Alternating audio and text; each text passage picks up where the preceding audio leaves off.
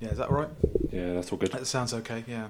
Yep. No, I've been listening. I don't like the sound of my voice on the podcast sometimes. Do you sound too posh? Um, no, no, it's not. It's not my accent because my accent, like, I can hear myself dropping T's and, and doing things like that as I got more kind of uh, relaxed about it.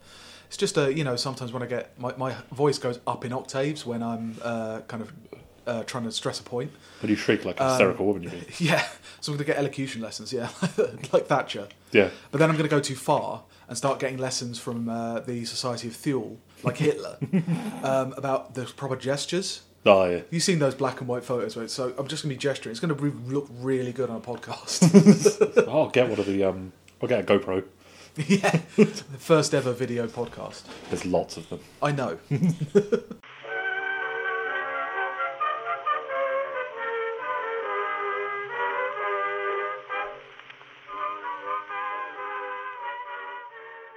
Hello, welcome to We Don't Talk About the Weather, episode 23. A eternal. I fucked that up so many times already. Yep. Um, this is the eternal, now the eternal Lib Dem podcast. We're going to Yep. um, talk about the Lib Dems, have political discussion that may just sound like equivocating and fencing. um, I'm Adam, and this is Hugh, Hello. and we're going to talk about this week's news. Yep. First off, From a hard Lib Dem perspective. From a- My yeah. new name is Tristram Butterworth. Uh, my granddad bought me my first uh, party membership. um, yeah, so first off this week we're going to talk about the Lib Dems because we are the premier Lib Dem uh, discussion political pod- political discussion podcast. Mm-hmm. Yep. Um, and this week we've had, or when I can't remember actually when it happened, but we had Vince Cable That's elected hard as to Lib tell. Dem leader. I can't even pretend to be a Lib Dem. It's like, I, I, can't- I can't even remember when it was.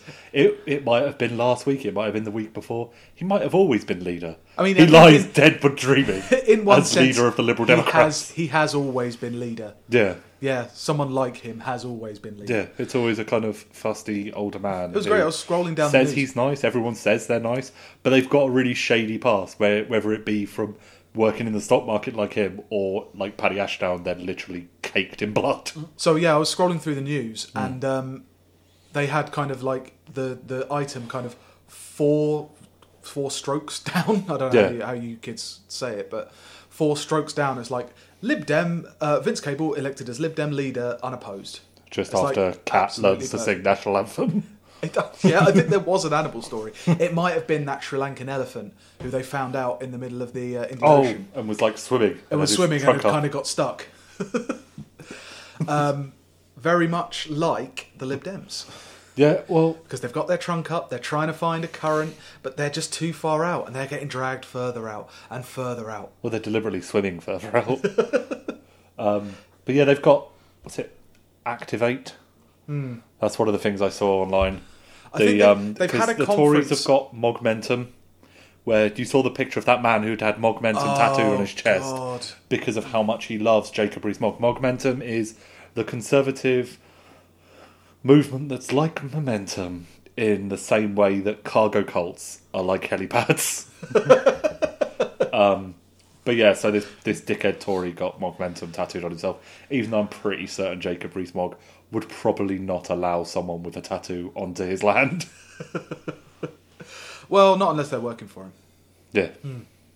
Um, yeah, Yeah, he's he got elected, and their their I know that their um, their young young Lib Dems conference was called Activate, and somebody set up a Facebook group to try and make the Lib Dem version of Momentum and I saw the picture of it, and inertia, presumably.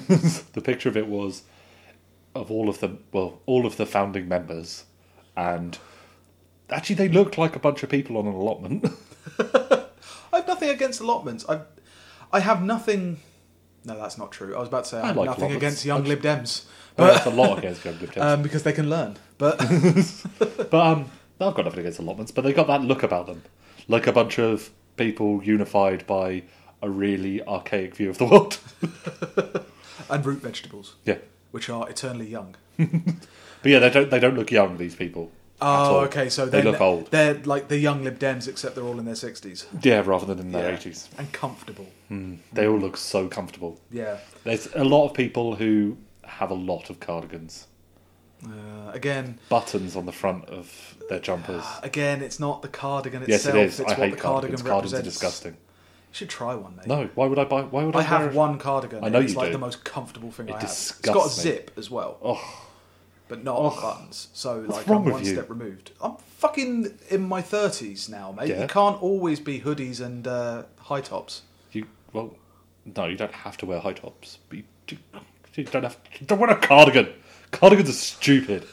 They are stupid. When did you buy your They're great, cardigan? You get little patterns. I actually don't remember at all. I don't even remember where I got it. They just uh, turn- Probably Primark because that's where I get everything. turn back. So the the media's trying to do their same thing again, as if the election didn't happen. Um, there was an article in I think the Guardian. Um, Vince Cable is the man to scare Jeremy Corbyn into supporting a second referendum. If the seven, several million passionately pro-EU young voters who rode to Corbyn's rescue tire of the tightrope walking, they will find Vince's Lib Dems waiting with open arms. Again, the assumptions that everybody voted for Corbyn on the grounds that they hated the Tories, Yeah, and also that somehow what Corbyn was offering young people was the EU, which yeah. Even though they keep it on saying that he wasn't. doesn't. Yeah, um, and I'm sure all those young people they can't remember the fact that Vince Cable is the reason why they're in so much debt. it's literally him. The, it's just the a, form of such a business. fundamental it's like stop misreading pretending. of It's all. like oh, young people seem to really hate Tories. You know who they're really like? The former business secretary of the Tory government. the man who predicted the um, predicted the financial crisis, the man who's a staunch Keynesian, but then enacted policies that he knew full well would just make everybody worse off. yep, That's my thing with him. yeah, That okay, George Osborne, yeah. he's you a know, simpleton. You know what he's going for, though. Yeah, but even I, I'd, I'd even say like if I was being really nice about him, he's stupid, and thought that what he was going to do was going to work. I think he's a Realistic- stupid, selfish gadabout. He doesn't really care, but also he d- never gives off any any aura that he cares. Yeah. like you know who but he is. Vince Cable knew exactly what he was doing. Yeah. was wrong yeah, and did it. Oh, he's disgusting. um, like all Lib Dems, scumbags, and whoever the the kind of people that voted for the Lib Dems in 2010, yeah, stupid people, yeah. aren't they, Adam? they are so. Stu- I hate them so much. Is that why you have a cardigan? Is all that of like them. your part of your penance? You wear a cardigan so everyone knows Well, when I signed the contract, you signed the contract. told me that if I voted Lib Dem, You have in to wear a cardigan 2010, for the rest of your I life, or have it to, wear, bounces his hat I for a have, to month. have at least one cardigan at all times, and a pair of slacks, a pair of chinos, Ugh. Skin crawl. and some slip-in leather, slip-on leather shoes that I don't wear with socks. Oh, This this whole like uh, they they were kind of celebrate. They're generally I'm not going to read it out obviously, but they're generally celebrating kind of ah Vince Cable. Now we can get back to back to normal. That's I mean that's Yeah. that's always been with everybody with George Osborne attacking the Tory government in the Evening Standard or um, one of the uh, like um, Keir Hardy you know doing his centrist thing or a- any of them. Keir Hard- Uh, Keir Hardy, um, Keir Keir, Starmer, Starmer, sorry. yeah. Keir Hardy doing his centrist. Oh, I hate him so much.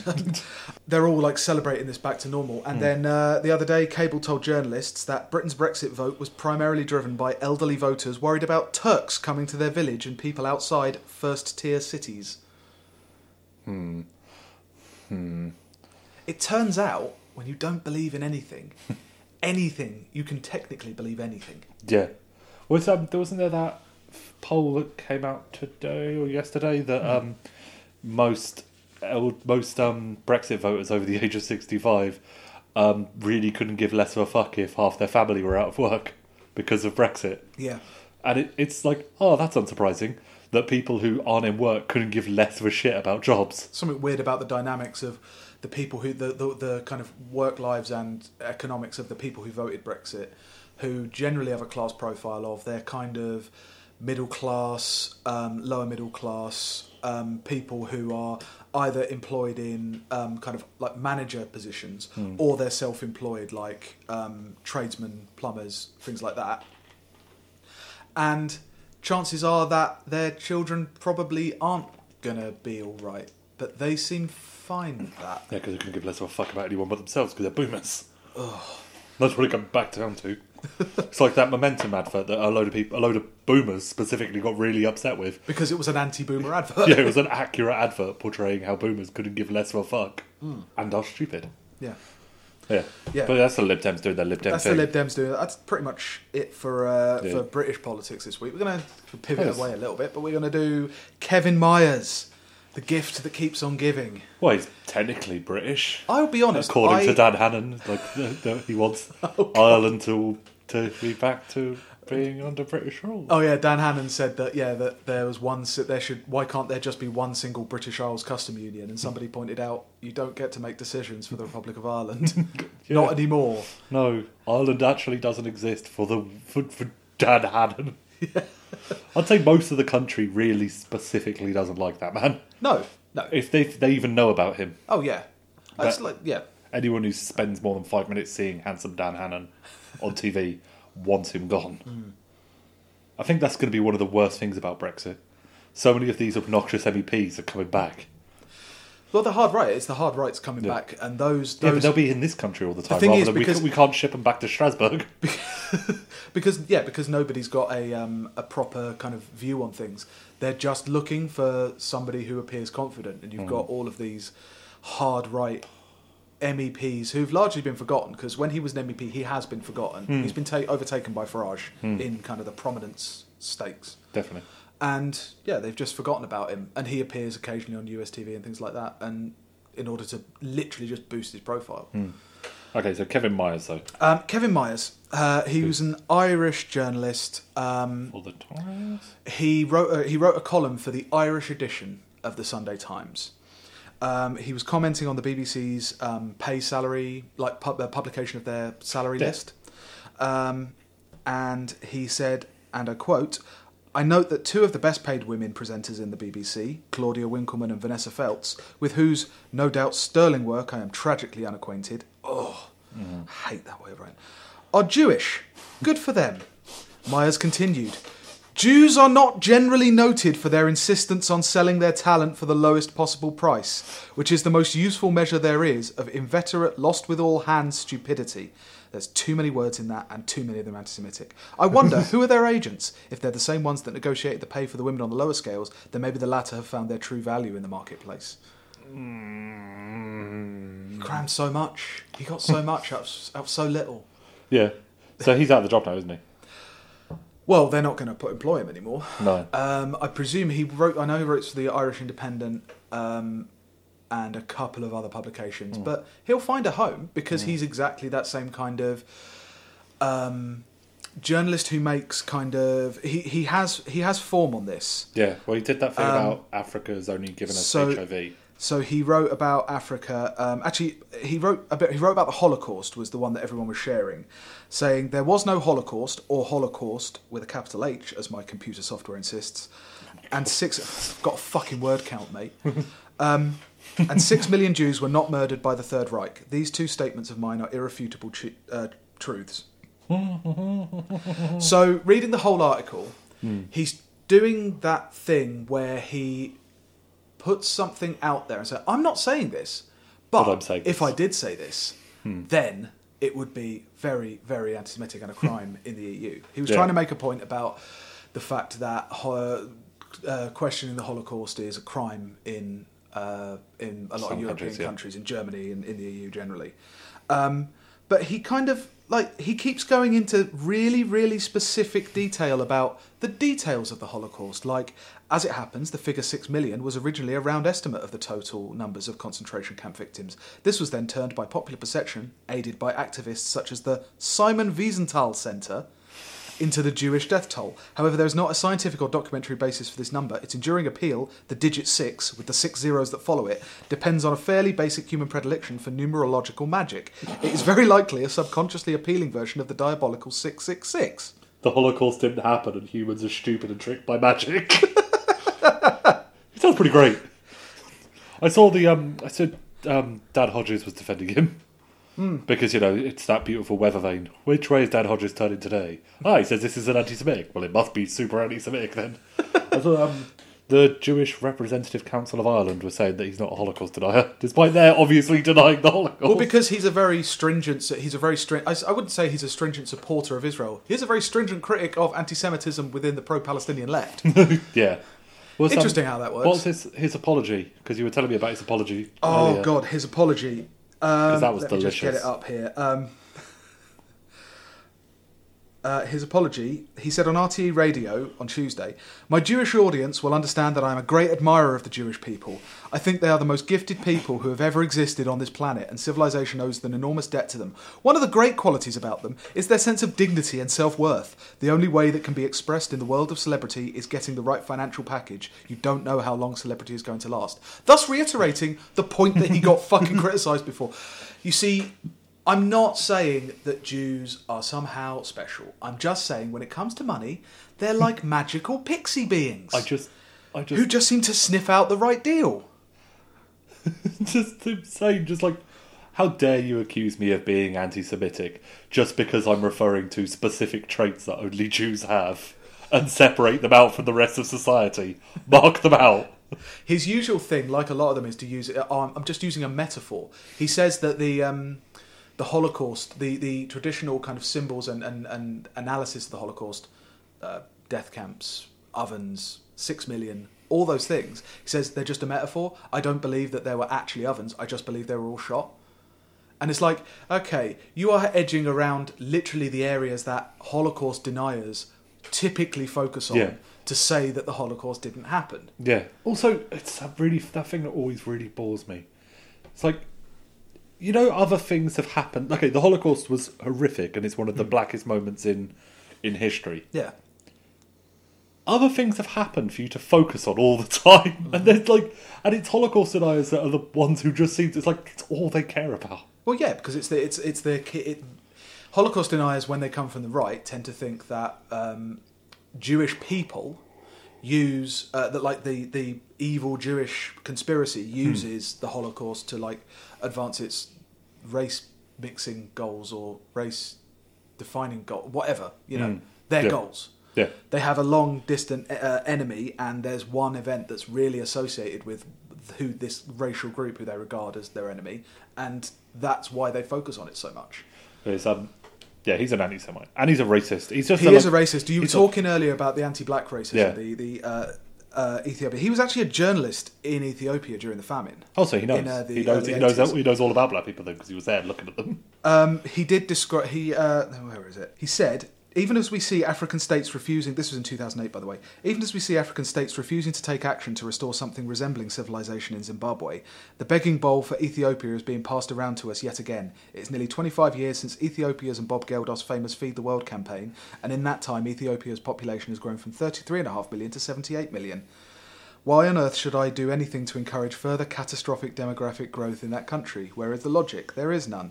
Sorry, my conscience has toured this territory on foot and financially. Unlike most of you, I have been to Ethiopia. Like most of you, I have stumped up the loot to charities to stop starvation there. The wide eyed boy child we saved 20 years ago is now a Priapic, Kalashnikov bearing hearty, siring children whenever the whim takes him. And that's why he spends all of his money chemically castrating Ethiopian men and performing hysterectomies on women. And basically, he wrote an entire article about how the only thing that Africa has given the world is AIDS, and that therefore we shouldn't give any more aid money to Africa. I see. He's a proper charmer. Um, and the thing is, as well, this is the thing that a lot of people have been talking about online um, is so he wrote that anti Semitic article for The Times, and that would have had to go through at least three editors Yes. who all yes. said yes to it. Yes.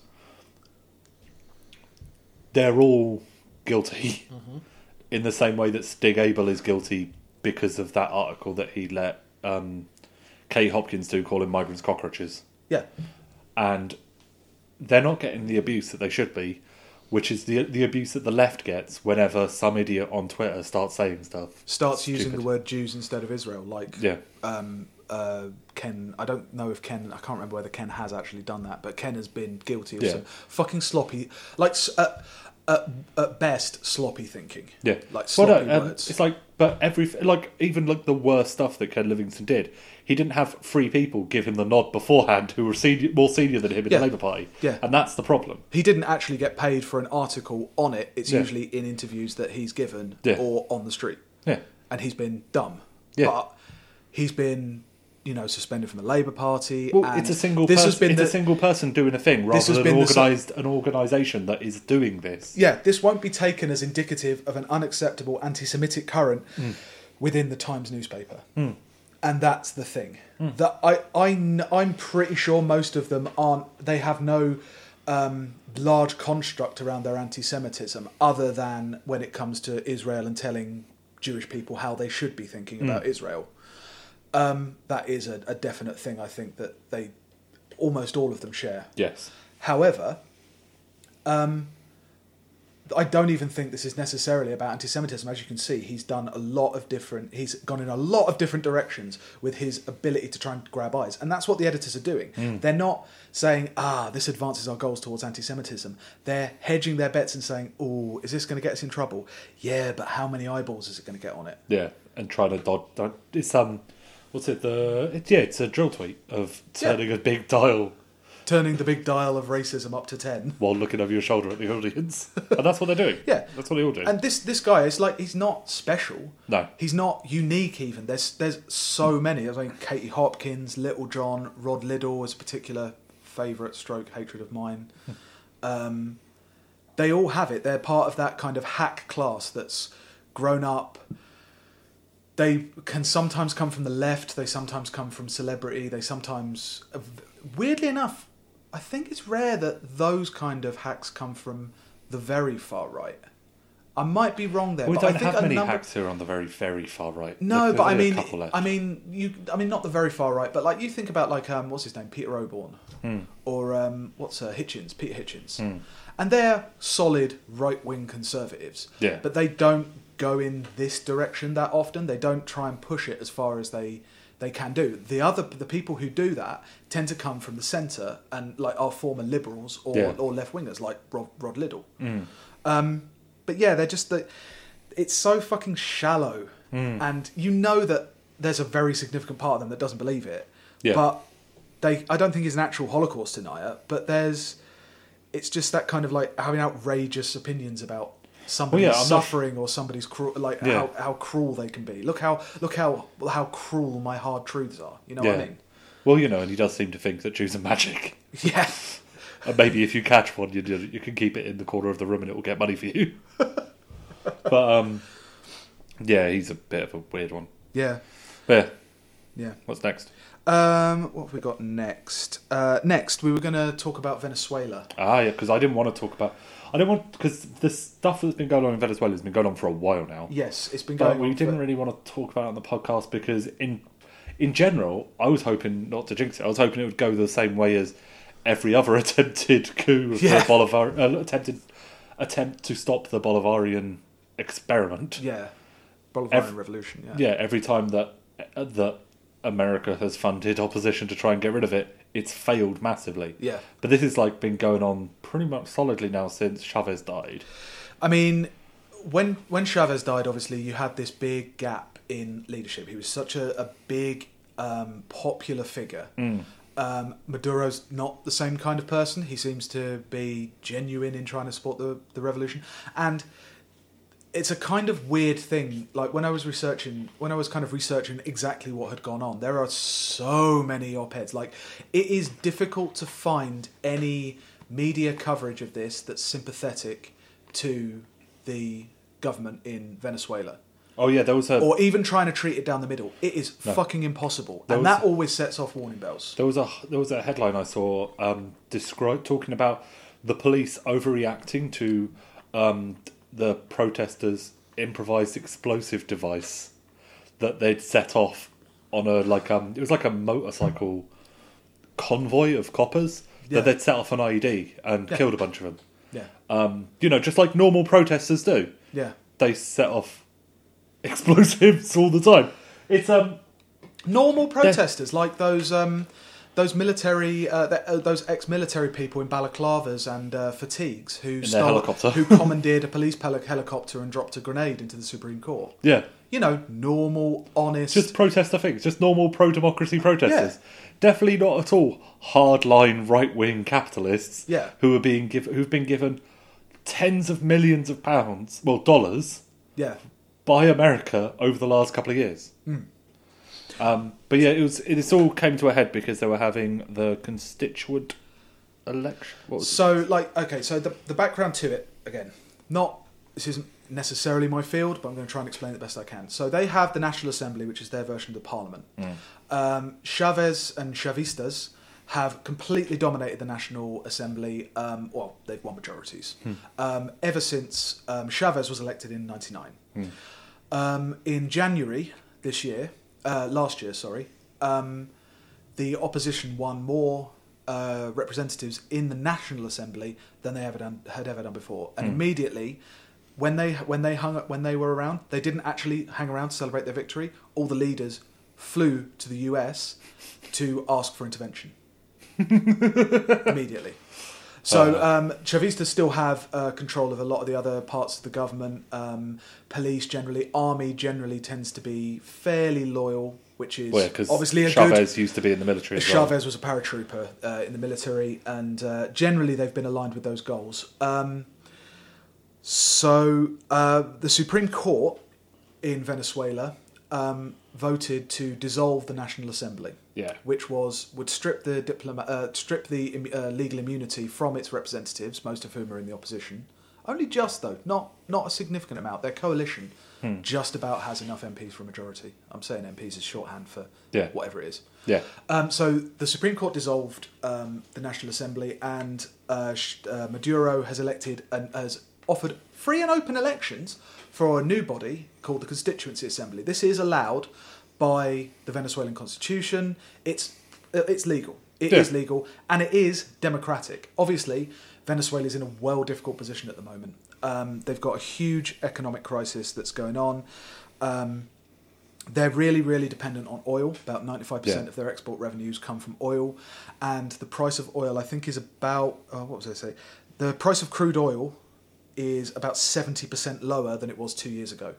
These are due to geopolitical factors, but there is a conspiracy, I wouldn't say conspiracy theory, but a fairly strong s- theory that the US are leaning on Saudi Arabia to overproduce, thus keeping the um, price, of Price, oil low, which hurts people like Iran, hurts people, hurt did hurt people like Syria, and uh, and hurts Venezuela.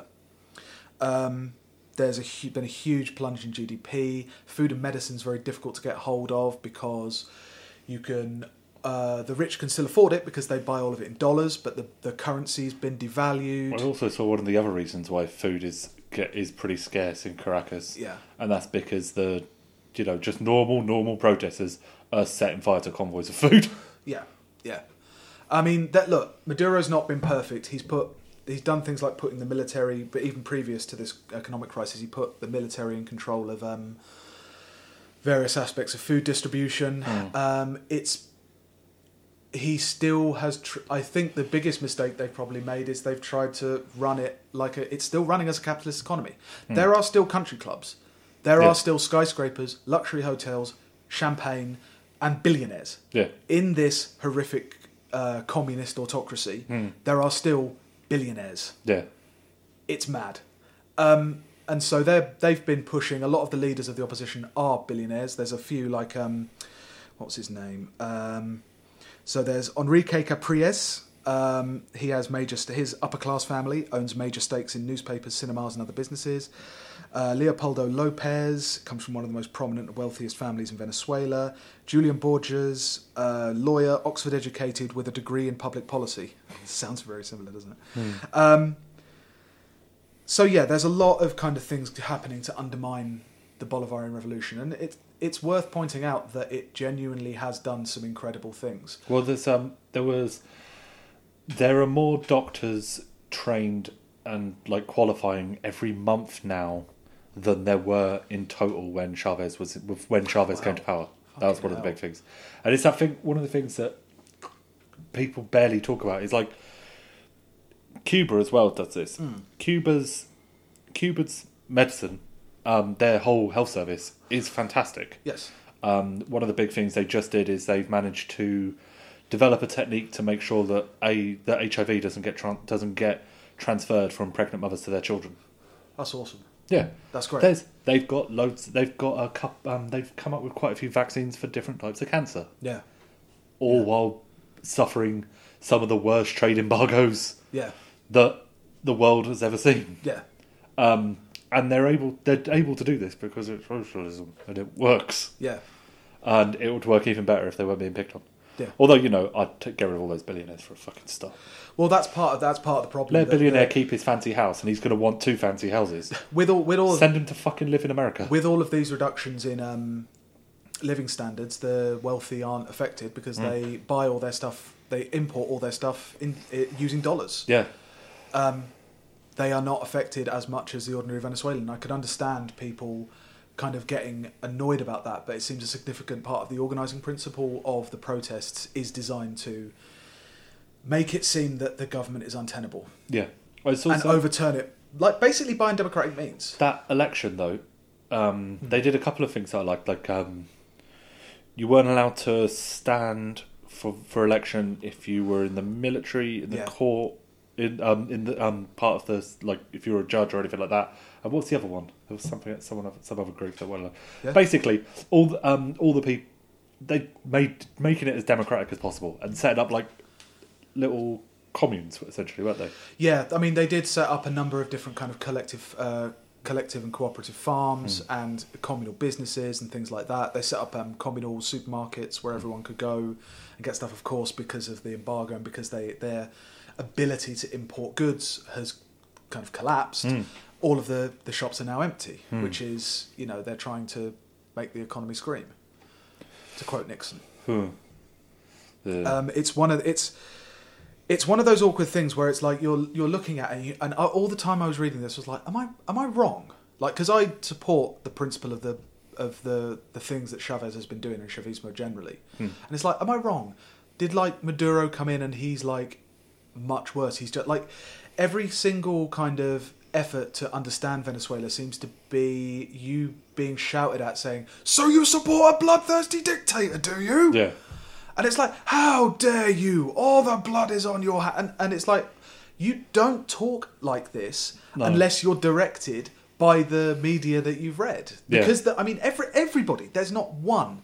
I Hmm. mean, maybe the Morning Star. I don't even know the Morning Star's line on Venezuela.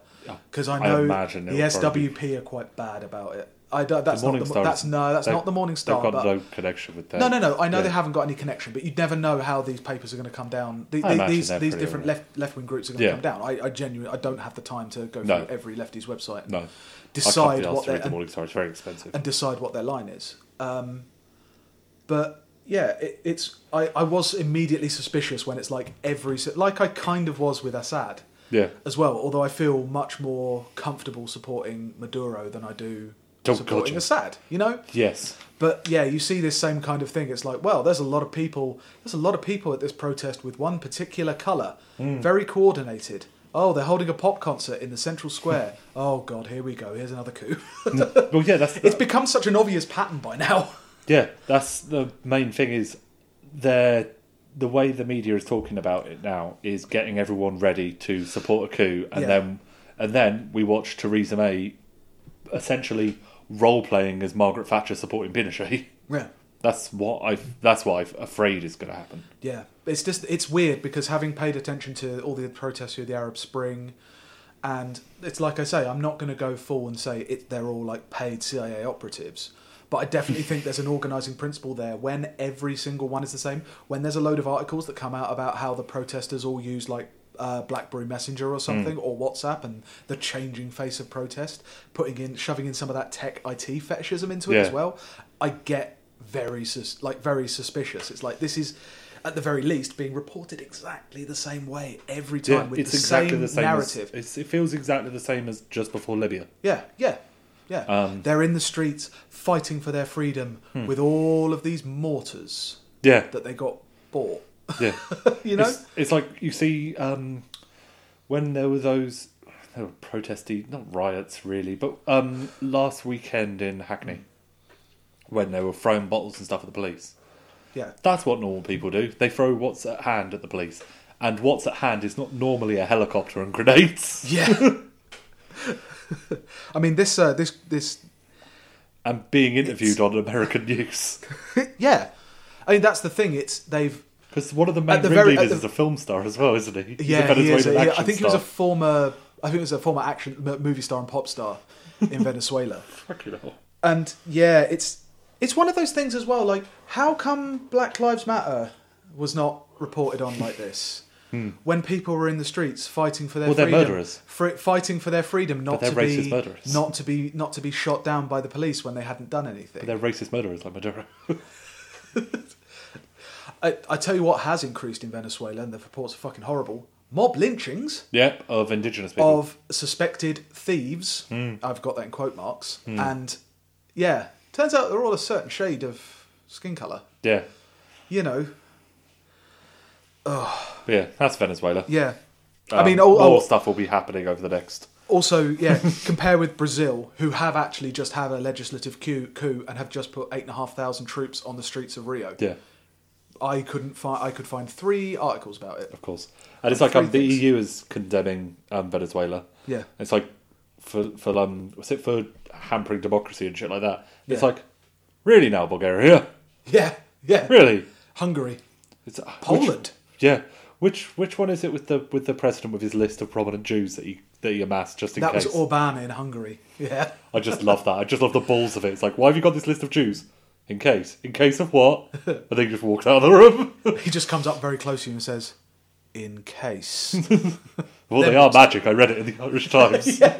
Don't worry, they'll find a way. They'll, they'll get paid what they're They're worth. so good. Oh, okay, um, moving on uh, to something a little more domestic. Uh, you've got. Oh, it's trains. Train the train news. stuff. Because um, what's his name? Grayling has Hmm. cancelled three specific electrification projects, and Yeah. weirdly enough, the British media has focused on two of them, which is the two electrification projects in England, and not really on the one in Wales. But that's fine. That's just you know that's how they do. Um, but the money that was going into this, ele- going to be going into electrifying a train line north of Kettering, Yeah, the train line from to the west of Cardiff, yeah. and then the other one was between places that I refuse to believe exist, um, Windermere and Oxenholm. Okay. These these don't exist, surely. Oxenholm. It sounds, it sounds like an. And then the, the Lake, Lake Windermere, is that Lake, lake District? No, it sounds believable, but you know, It's the train across the lake. Train goes into the lake. I don't know. But um, That's why you don't want electricity in a lake, mate. so they were going to just electrify bad Mm-hmm. them planning. because electrifying trains is good. It's they're more efficient, they break down less. yeah. all the good things Yeah, that less pollution. modernised trains have. Um, but the money that was going into that is now going into HS2.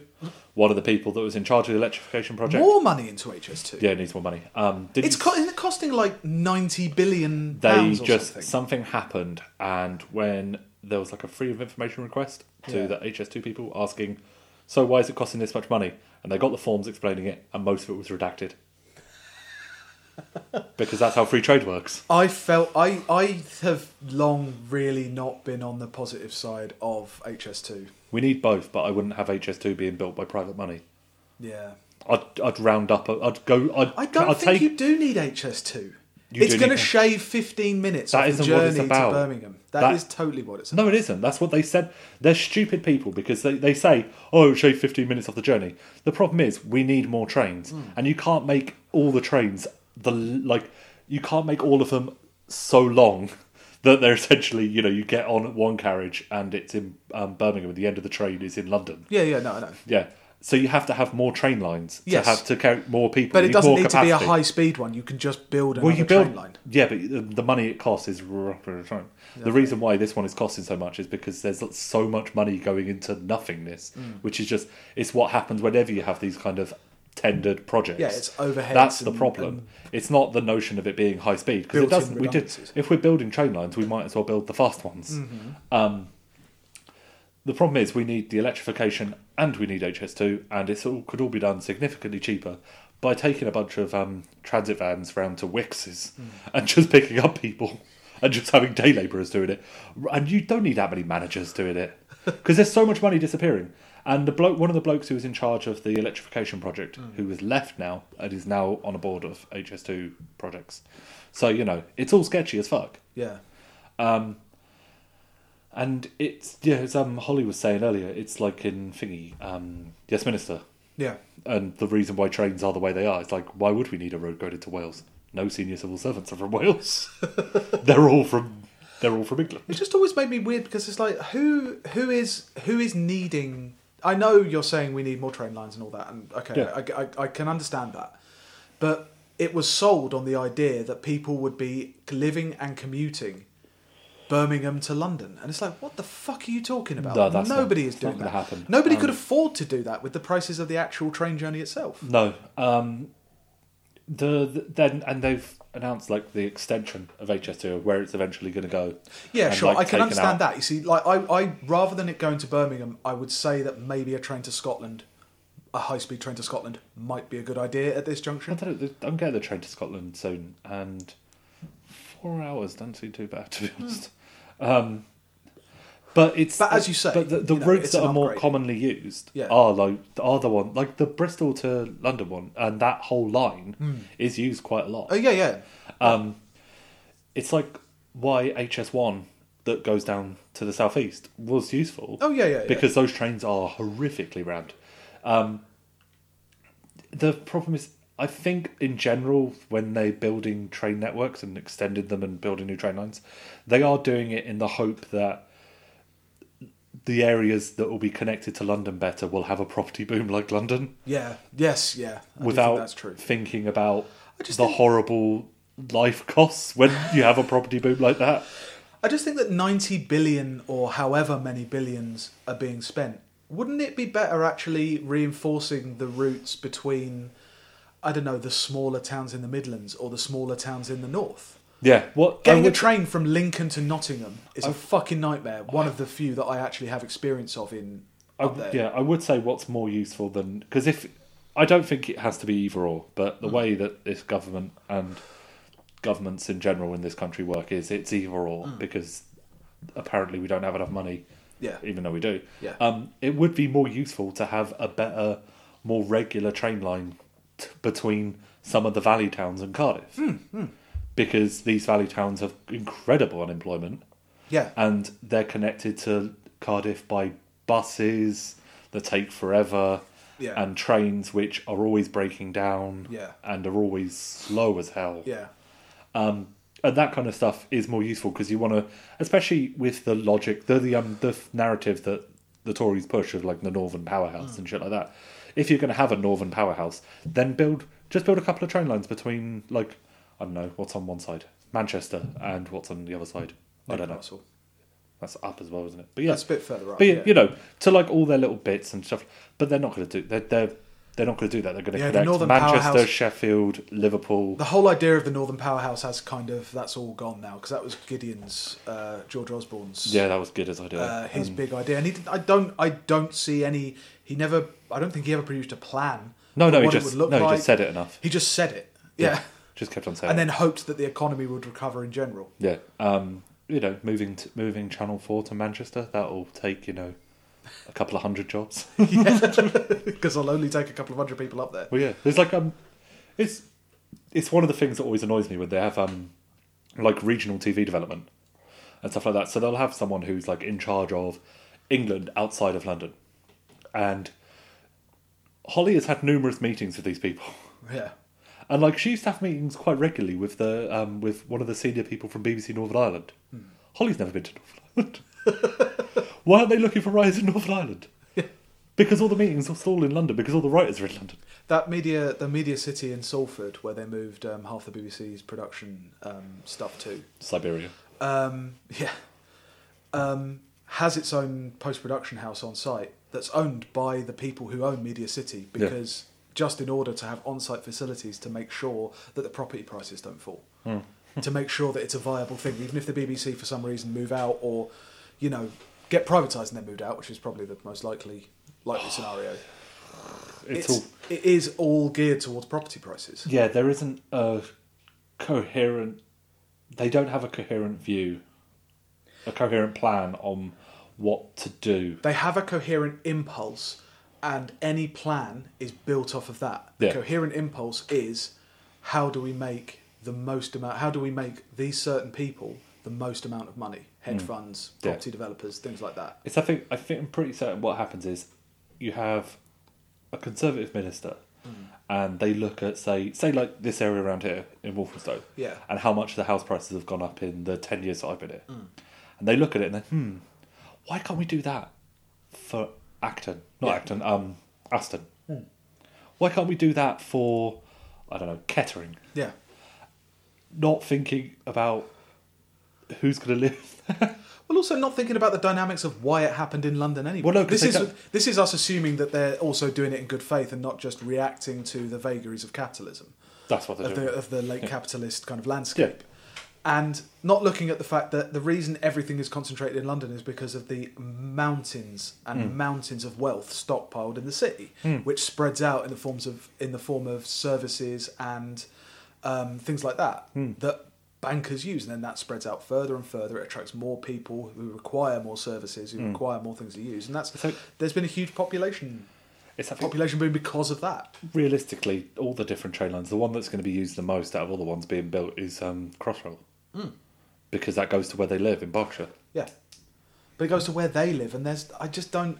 It's only got a limited, like it's only got a maximum ceiling. There's only a certain amount that you can build up mega city London Yeah.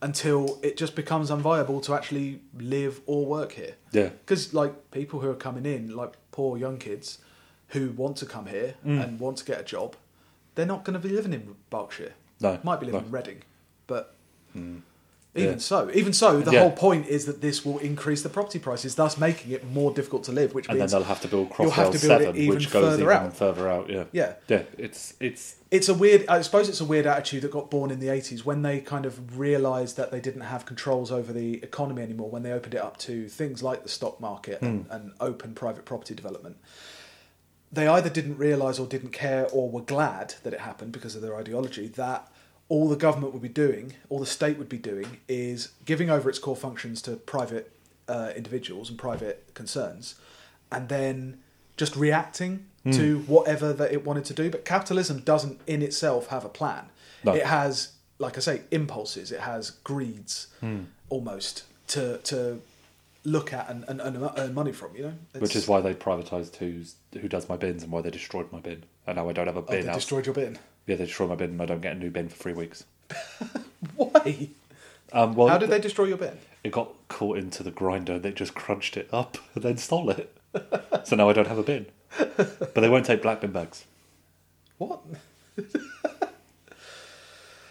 I'm just going to start piling the rubbish up in front of Stella Creasy's office. but, um, yeah, so yeah, the train stuff, it'll, again, that'll be more stuff will come out. And I'm sure it will become even more of an issue when they actually start doing the compulsory purchases of a load of houses in um, Yorkshire Yeah.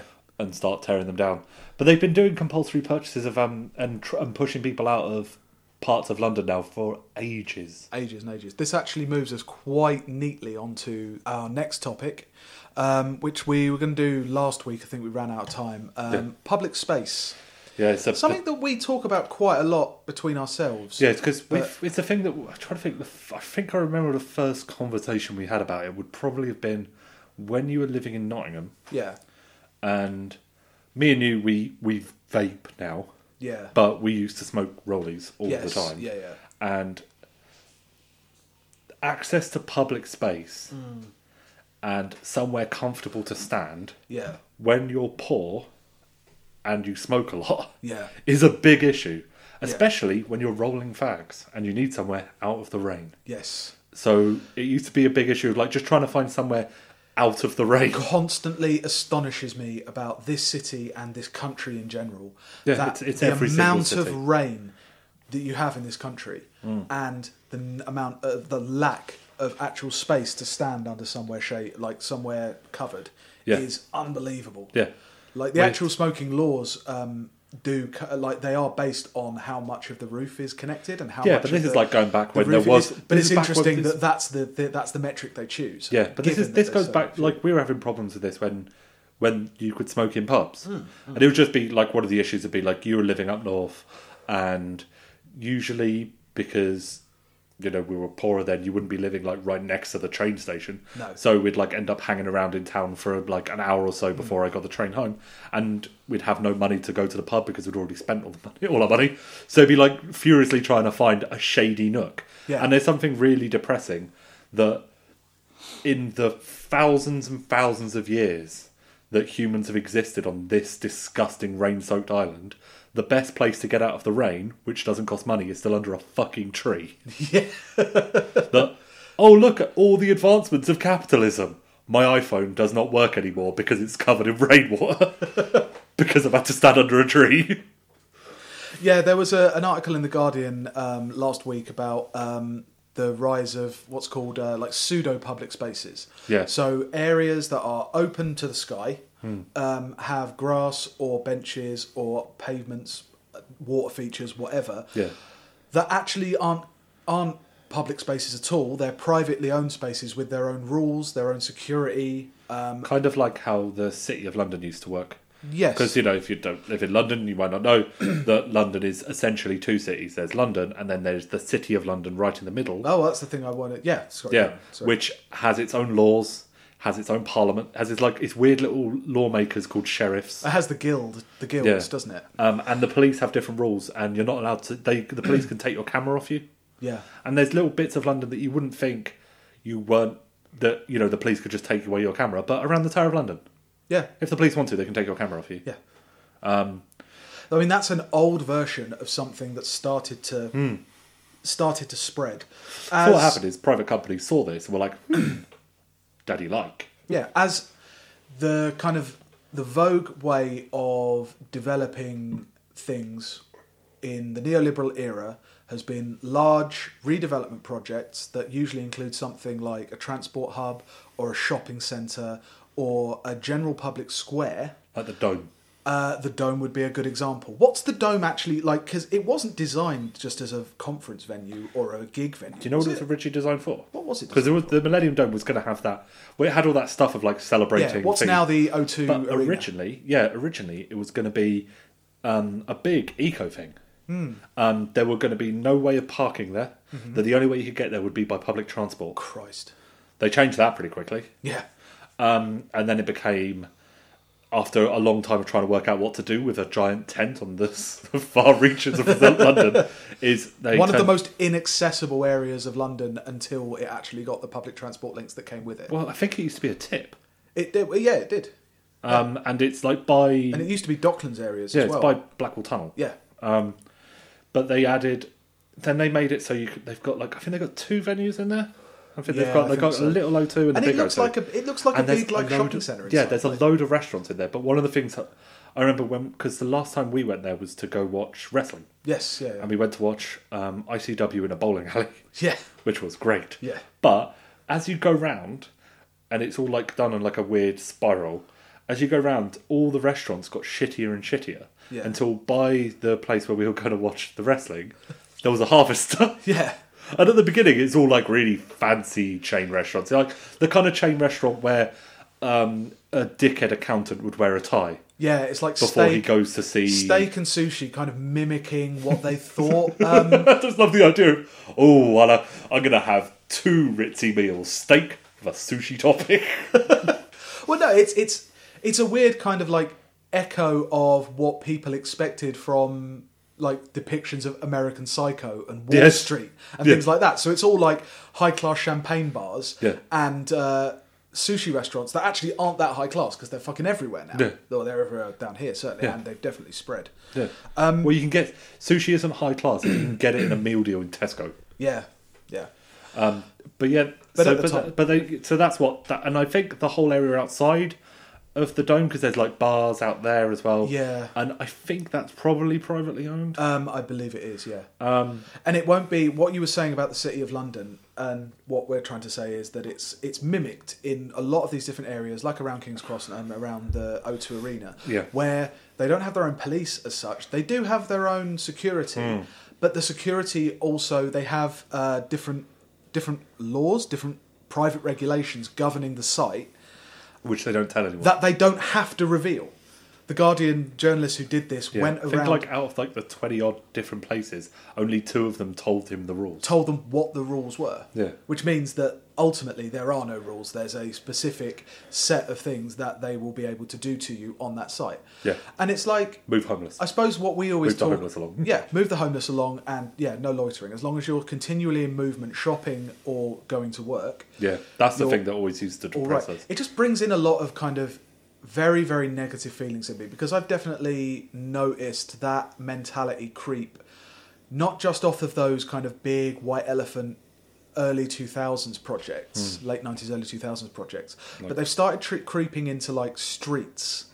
And whenever you see like there's a, a street where something's being redeveloped and you see the boards for the uh, the kind of building works extend out onto the street, Yeah. and you're like, you're never, we're never getting that space back. No, that's gone now. That's gone now. They Yeah. will put, at the very least, put tables out there for a restaurant or something. Yeah, it's like um, they'll you, ev- like um, everyone in London. They they everyone was very much focused on the Garden Bridge, and that was a big thing. That was going to Yeah. be a privately owned space. Yeah. where you were. Um, I think you weren't. They were going to close it after nine, Hmm. or they might have been after seven, so you wouldn't be able to go on it. And it was going to be like that because they were going to have parties on there. But so people focus on that, but then they also they don't really notice when, like when they did the pedestrianisation of the centre of Wolfensow Village, Hmm. and they've made the road much smaller and the paths the pathways are much bigger. Yeah. but there's still not that much. There's actually less room on the paths because all Hmm. the shops all cover up all of. Yeah, they Yeah. all extended outwards. Yeah. and it's just a kind of you know, it's trying to communicate that feeling that you've ha- that maybe you've had, listeners, maybe you've had it before, where it does kind of feel when you're out in public that things are starting to kind of close in on you. Yeah.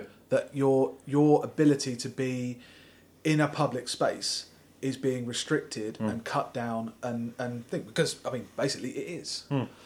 Was um last time I went to Nottingham to see our friend Yes. Mike. Hey, Mike.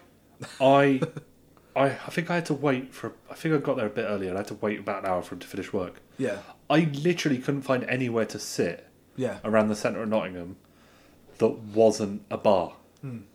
And yeah, I could have sat there and got drinking, but I knew I would have been. That me and Mike were about to get really pissed, so I didn't want to get a head start on him. Yeah.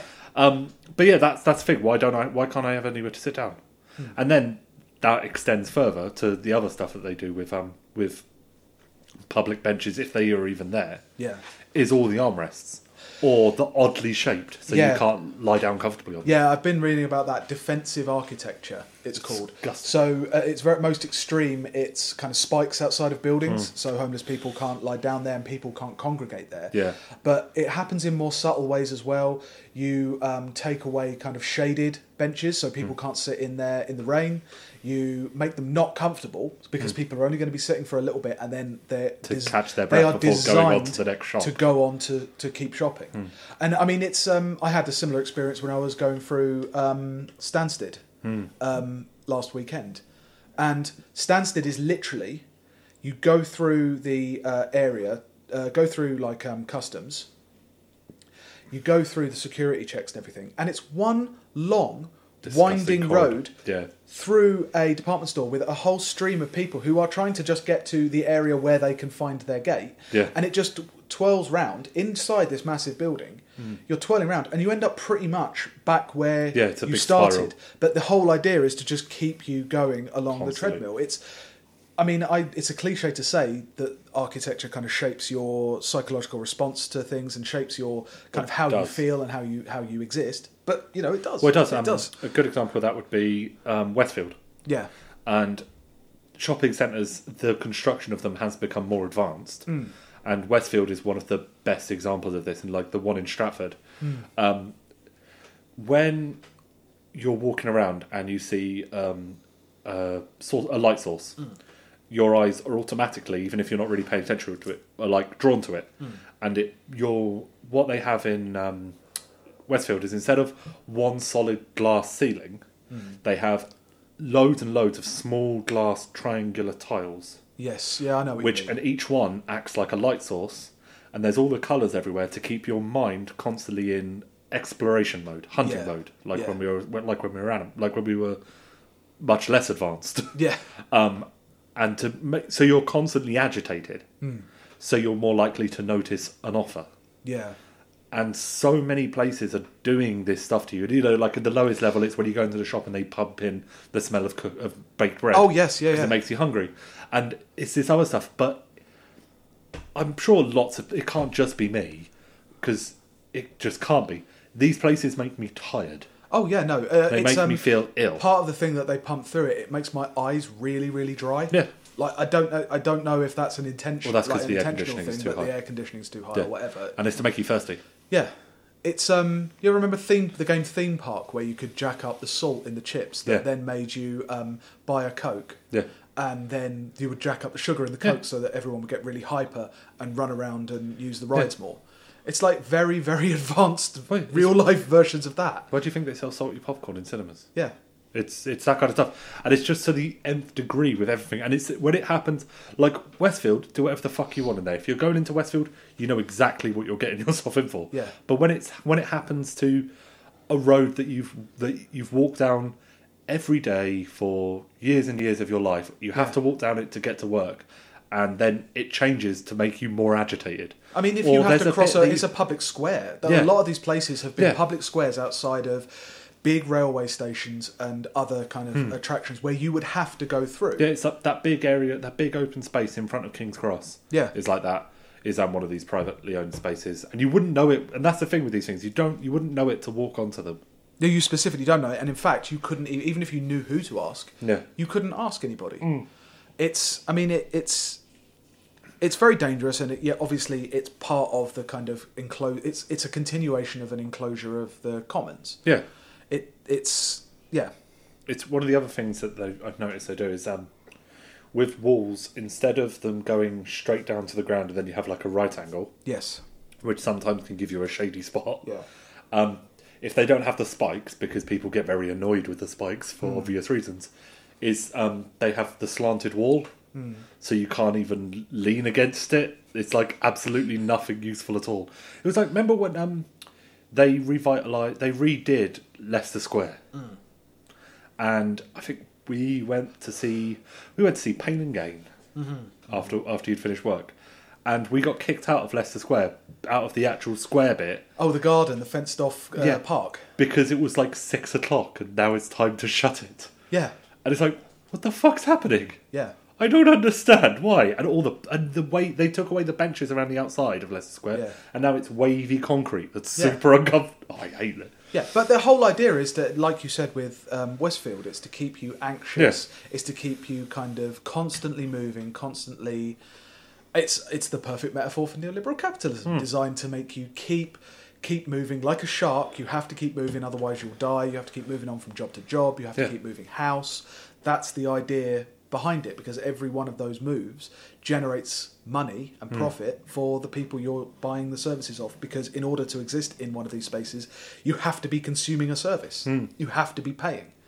It's a very very shady thing. Like it's there's uh, obviously there's been a, a, a long-standing kind of um, right to the city movement among people on the left and people in the centre sometimes as well l- less less so but definitely on the left there's been a kind of public space a defence of public space um, movement going on for quite a while It was like the constant battles to Um, get rid of the skatey area around the South Bank. Yeah, exactly. Yeah, um, but I think it's it's obviously really really important that we do take because it's it's when you sum it all up and when you gather all of your experiences together. Again, listener, I'm sure you've had a similar kind of experience of that feeling uncomfortable.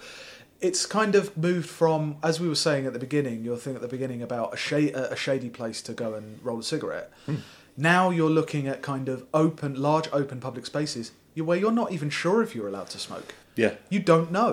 Yeah. And again, reproduces that anxiety within you, that kind of thing of like, I don't know whether I'm following the rules or not. Hmm. and also, it was done without any of our permission. Oh, yeah, no. Um, I remember when, because it was for most of our young adult lives, they were doing the construction work around King's Cross and Pancras. Yeah, God, 'Cause, that was, um, um, that's been going on for years, was going on for years. I had no idea that when it was finished, that open space out the front was not ours, essentially. Not like, you know, I could do anything Hmm. It's I not wanted public there. land. Yeah. Not at that, all. That Yeah. never occurred to me. Yeah.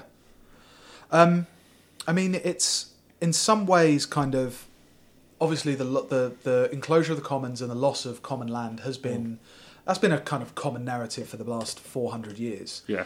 Um, it's been slowly kind of going away, and I think, like a lot of things, I think it's one of those it's one of those issues where f- just fighting defensively is necessary and good, but also points towards something where it's necessary to know that the land you're on isn't just owned by someone and know what the rules are, but the fact that it's owned by no one, it's not even that it's owned by everyone, the fact that it's Yeah. owned by no one Yeah.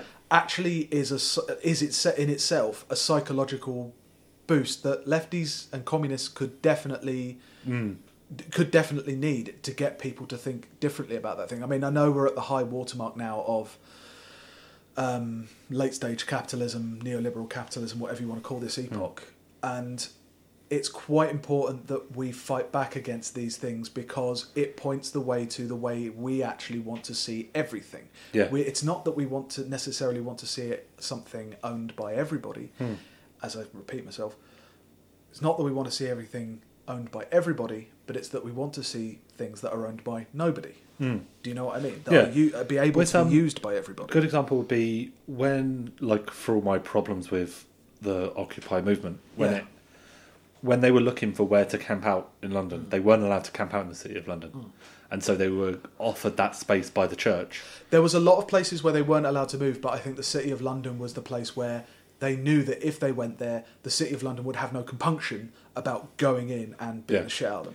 But then they were only allowed to protest. They were only allowed to have their little camp based on the goodwill of the church until that ran out. Yeah, and there are certain way there are certain directions of protest that are, the protest is controlled completely your democratic right to protest is controlled Yeah. completely by a shady cabal of billionaires who own Yeah. a certain bit of land yeah, and it yeah yeah. Like there's no the the the spaces for that kind of the ability to be sociable, the ability to exist in a place without having to do or be anything is super important. And again, we link I link that to kind of people's mental health and the kind of rise in anxiety disorders and, and things like that. These things are not unrelated. there's um most people i know in london get pretty anxious in central london Yeah, I mean, I I've been like uh, working in central London now for specifically four years, and I've been coming up here for ages, and it feels worse than it's ever done before.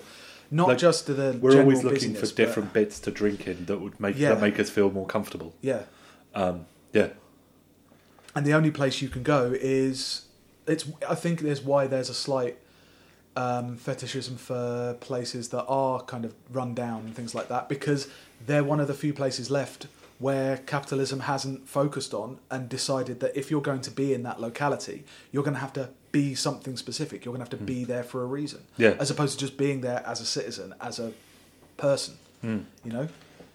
All right, wrapping us up this week, we have uh, the Make Me Forget My Troubles segment. And I've got a great article from The New Statesman. always the best paper. Always, it's a good paper. Um, Adrian, by Adrian, it's uh, called Why Ross Poldark is Blue Labour. Okay, I haven't watched any Poldark, but what I do know about Poldark No, neither have I. is it's a show about a man who takes off his shirt and works in a field and he's really sexy. There was a big 70s show, Poldark, wasn't there? My mum liked it. Was there? Yeah, it was kind of like um, uh, a bit like upstairs, downstairs, but more rural, Cornwall, landowner, Bah. 17th century, that kind of thing. Um, so this is by Adrian Pabst, who's a reader in politics at the University of Kent, another University of Kent person.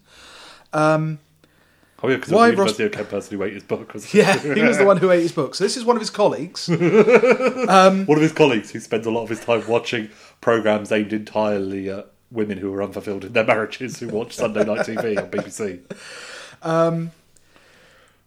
He starts Political turmoil in economic insecurity, a major rupture with the continent, popular unrest, and a growing backlash against the elites. British politics in 2017 increasingly resembles the plot of Poldark, the BBC drama set in 18th century Cornwall. Jeremy Corbyn doesn't take his shirt off. I've seen If he did- pictures. I've seen pictures of Poldark with his shirt off, holding a scythe. That's what I know about Mm-hmm. Poldark. Uh, the thing you should know about Poldark is it's like the kind of uh, story of a whole family. It's the Poldark family. Ross is like the original one they start with, and he's the hot one. They're also landowners. This is Mm-hmm. very important to remember. The Poldarks are mine and Hmm. landowners. They're English landowners in Kernow. I do not know their how Cornish they are, but I think I assume it's they're important. not Oh. Cornish. Well, I don't know. Against the odds, Ross Poldark is turning round the fortunes of his late father's failing estate. He also lands blows on his bitter enemy, George Warlegan, whose arrogant attempt to smear Poldark backfires. While Poldark's courage to take on the establishment earns him popular support, Warlegan's scheming and cold calculation ultimately dent his bid to rule unopposed. This is rather reminiscent of the unexpectedly strong showing of Jeremy Corbyn in the Labour Party in the election that Theresa May did not have to call. Jeremy Corbyn is my favourite tin mine owner. At first, Poldark seems to be the Cornish Corbyn, a revolutionary redcoat who defies the ruling class and fights for the many. He is the ruling class in that show. Yeah. Right? Just to make that clear, he's a Mine mine, owner. owner. Um, in the first and second seasons of the TV adaptation of Winston Graham's novel, Poldark spends much of his time trying to keep open the failing copper mines he has inherited from his father. His concern is to save the jobs and livelihoods of the workers who would otherwise face starvation, face starvation or the debtor's prison. Much better for them to What work is in a there- mine. what is there not to like about somebody who proclaims themselves to be Labour and yet sides with the mine owner? He's just like Corbyn. Corbyn owns so many mines. He does. He's got all those mines. In a recent episode, Poldark even gives the miners, who have been made redundant by Warlegan, part of his land to grow food on. Corbyn's campaign against Tory cuts, job insecurity, the reliance on food banks, and payday loans is of a piece with this fight against poverty. Oh my god. Oh my Now, god. I get again. Bear in mind, the author of this is o- o- in. He names himself as Labour. Hmm. He calls himself Labour, right? Um, but in reality, Poldark is more blue than red. A conservative sense of duty, loyalty, and love of ancestral land runs through his veins, more than a sense of individual rights and cosmopolitan altruism. Yeah, you know where this is going. Ugh. an army captain who fought in the war against American independence and later led, Oh. an, later led an expedition to free his friend Dwight Ennis from the clutches of the French revolutionaries. He is a so he military fought on the wrong side there. he is a military man whose first loyalty is to his country and fellow soldiers. What can I think of who's kind of on the same side as Corbyn, but is also a military man? Sexy Dan if only Jarvis. there were one.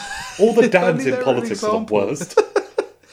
However, far from being a warmonger, Poldark knows about the horrors of mass conflict. War takes a man places no one can ever follow. So, yeah, it's important to be a soldier, but never to actually kill anyone. Or if you have killed someone, very feel sad about it. really, really bad about it. yeah, but also you're allowed to feel bad about it, but you're not allowed to have mental issues brought on by by the horrible mechanized slaughter that you're a part of, because then you'll be just be you know ostracized and made homeless. Ross Poldark comes from an old family to which he is fiercely loyal. Of course, he's fiercely loyal to them. His entire. he is he is a fucking landowner. His entire claim to power, his entire socialized existence comes from inheritance. I'm not misunderstanding 18th century nobility here. am I? No, no. He's fiercely loyal, especially to his aunt Agatha, who is his last living link to his deceased father and uncle. For him, the family name Poldark embodies a deep attachment to people, place, and purpose. Oh. This writer, he was so the kind of person that if he was around during the um, the Russian Revolution, he would have been part of that that part of that section of society that were calling for slight reforms. you know the would- ones where we saw he that wouldn't have um, been slight- exhibit about um, Yeah, about the it at Russian Revolution at the Royal Li- at and the, there uh, was like British the whole Library. section was like, oh, but you know the Romanovs were starting to have slight reforms. They should have been given a chance. It's like, no, you're on the fucking heap with the rest of the corpses. No, given this next paragraph, Okay. this next little bit, the family name Poldark embodies a deep attachment to people, place, and purpose, upholding traditions of mutual obligation among relatives, neighbours, and the local community around hard work and decency. In the Russian Revolution, he wouldn't have been the person talking about slight reforms. He would have been people painting the Reds as um, Hmm. horrific, devilish monsters, and the White forces as like um, Christian crusaders on white charges. Yeah. You know that. Yeah, he would have had a big poster of um, disco Satan, di- disco Jew satanic, Trotsky. yeah, satanic disco Jew Trotsky. The Poldarks, Graham writes, had always been on good terms with their tenants. Distinctions of class were not absent. Was n- distinction of class was not absent. It was He's so- a good landowner, and do you know what the important thing Ah. is there? Yes, I'm sure he is a really good landowner. He's also fictional. Distinction of class was not absent. It was understood so clearly that nobody needed to emphasize it. But polite convention was not allowed to stand in the way of common sense. We didn't need to mention class because you knew the people who were the ones working in the mines because they were missing limbs. Family, hard work, and community are central to a story of pride and dignity once familiar to the labour movement and crucial to its historic identity of representing the people across divisions of class, colour, or creed. The Labour Party, in its most socialist, was not designed to represent Tories. No. I think that's a fairly, fairly simple breakdown. Also, when they, whenever they talk about like really old Labour, I always get really like skeeved out because it's like, well, like when Keir Hardie protested against immigrants Yeah. and complained about migrants a lot. Yeah. Yeah. But today, the left often collapses sentiments of attachment into a soulless socialism, an economic economistic notion of ecom, income redistribution and ideological class warfare against the rich led by a centralized state. On the contrary, Poldark defends poachers, helps fugitives, and takes on the corrupt without demonizing the wealthy. Because he is one! See, it's like what we need is a benevolent dictator. His nemesis, Warlegan, is not old aristocracy, but new money. Oh, God. A leading member of a class of industrialists Oh, God. and bankers whose greed and ambition violate a traditional sense of honour and virtue. That's the problem with this country. It's not aristocrats. Fascist enough! It's not aristocrats. It's that's not the problem. It's disgusting spivs in their cheap suits. These cosmopolitan capitalists, with their foreign notions of caring about other people who you don't recognise or don't share a second name with. Isn't there a, isn't there a word for? Um, oh, I've done this so often; it's lost all like kind of comedy value. But isn't there a word for um, the kind of socialism where you prize? Um, Kind of local community and civic virtue in the name of a kind of holy ethnic state. There's a word for that. I'm sure there There, is. there must be a word. Let me it's like, consult there's the like a Stirner. phrase. It's like yeah, it's like one people, one, One land. people, one country, one, leader. Yeah, Yeah. one Poldark. The w- issue is not Warlegan's wealth, but rather the Araviste attitude of someone who denies his humble origins and seeks social recognition at any cost. Drawing parallels between 18th century Cornwall and Britain today is fraught with the dangers of anachronism. Thanks. So yeah. everything I've written so far is so distant it cannot possibly be compared. But then, as now, we were all at sea. What does that mean? Nothele- Nonetheless, we live on dry land and are social creatures who are embedded and embedded and embodied. Poldark reminds us of our attachment to people, place, and common purpose. You could call this a kind of conservative socialism, or perhaps blue labour. Oh, God. Um, nice statistic that just came out that Cornwall is the second poorest part of Europe. Yes. Yeah. Um, there are a number of things in that. I. He's drawing parallels between 18th century landowners and the saying that the professional politicians of the Labour Party, because that's who he's talking about, Yeah. those of them who are professional politicians. Corbyn is a professional politician, but he's not part of this particular milieu, ex-lawyers, ex, you know, NGO workers, people like that Yeah. and saying that essentially they should be benevolent landowners. Yeah. Now, that's accurate, but also is a terrible idea for a direction to take the Labour Party in. Yeah, the, Because- the Labour Party shouldn't be made up entirely of people who own massive tracts of land. That seems to be the actual antithesis of what I'd want a socialist party to be. And as he said, like, wonder why the left failed? Is it because, you know, they went up against mine owners backed by the government and lost? Yeah, is one of the reasons why the Labour Party had it so hard. And just- the Labour movement had it so hard. I just love the idea of him talking because, like, Blue Labour is um, idiotic parts of the Labour right thinking that they need to appeal to the inherent racism of the white working class. Yes, yeah. and I just love that the way he's going to do this is by saying that, look, we're just like mine owners. we could be just like mine owners, Yeah. you know, from all your favourite memories from, from that you've got from your family, you know, like Orgreave. because the best thing is, he's a politics professor. He's not talking to the working class. No, he's, he's not, not. talking to the mine. Well, no, the it's in the mine fucking New workers. Statesman. even if it even if it was in the it- even if it wasn't in the New Statesman, like that whole article is tilted towards professional politicians and professional people of a particular class. Of course, he's going to describe them because they are all mine owners. Hmm. Yeah. Hmm. they are mostly that class. It's fucking ridiculous. This was published yesterday. Yesterday, after everything that's happened in the last four months. Yeah. and they s- are still hammering on that fucking blood and honor shit. It's f- It's fa- it is fascism, by the yeah. way. Well, no, You should- I do know that. p- listeners should be under no no illusions. Blue Labour is so close to fascism; it's fucking Yeah. terrifying. Yeah.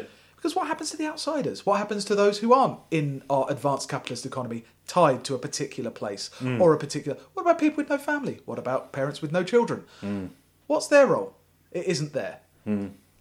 It's fucking disgusting. I cannot believe this shit. Still, they're still hammering on about it. Anyway. Well, at least they're not com- talking about politics as if it's Game of Thrones anymore. well, they're They- doing that in they different are- places. They are. They're just trying to do different shows. yeah. Paul Dark is my Khaleesi. anyway, Yeah. yeah. So that's us for this week, I think. Um, so as usual, uh, subscribe to us on iTunes. Follow us at WDTATW underscore podcast. Well done. Uh, you can follow Hugh at Tanner Smashing, Yep. and you can follow me at BM Bergamo. Leave us a review. Let us know what you think. And yeah, that'll be us for this week. Cheers. Bye. I love my country, indeed I do.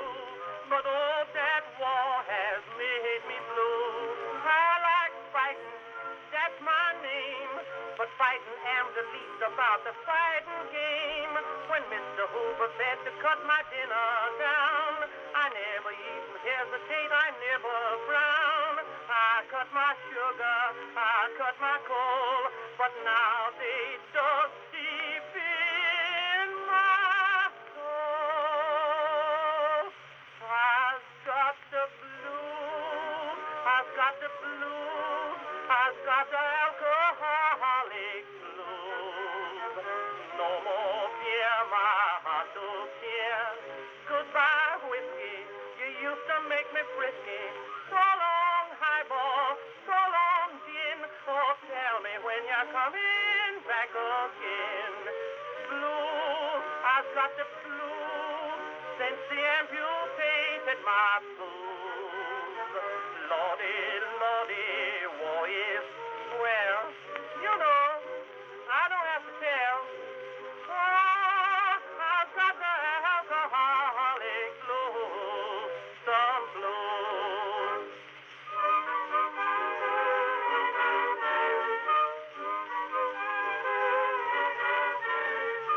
Prohibition, that's the name. Prohibition drives me insane. I'm so thirsty, soon I'll die. I simply grind, evaporate, I just that dry. I wouldn't mind to live forever in a dream. If my thirst had only let me quench, and not with bevo or ginger ale. I want real stuff by the pail. I've got the blues. I've got the blues. I've got the alcoholic blues. No more beer, my heart to cheer. Goodbye, whiskey. You used to make me frisky. So long, highball. So long, gin. Oh, tell me when you're coming back again. Blues.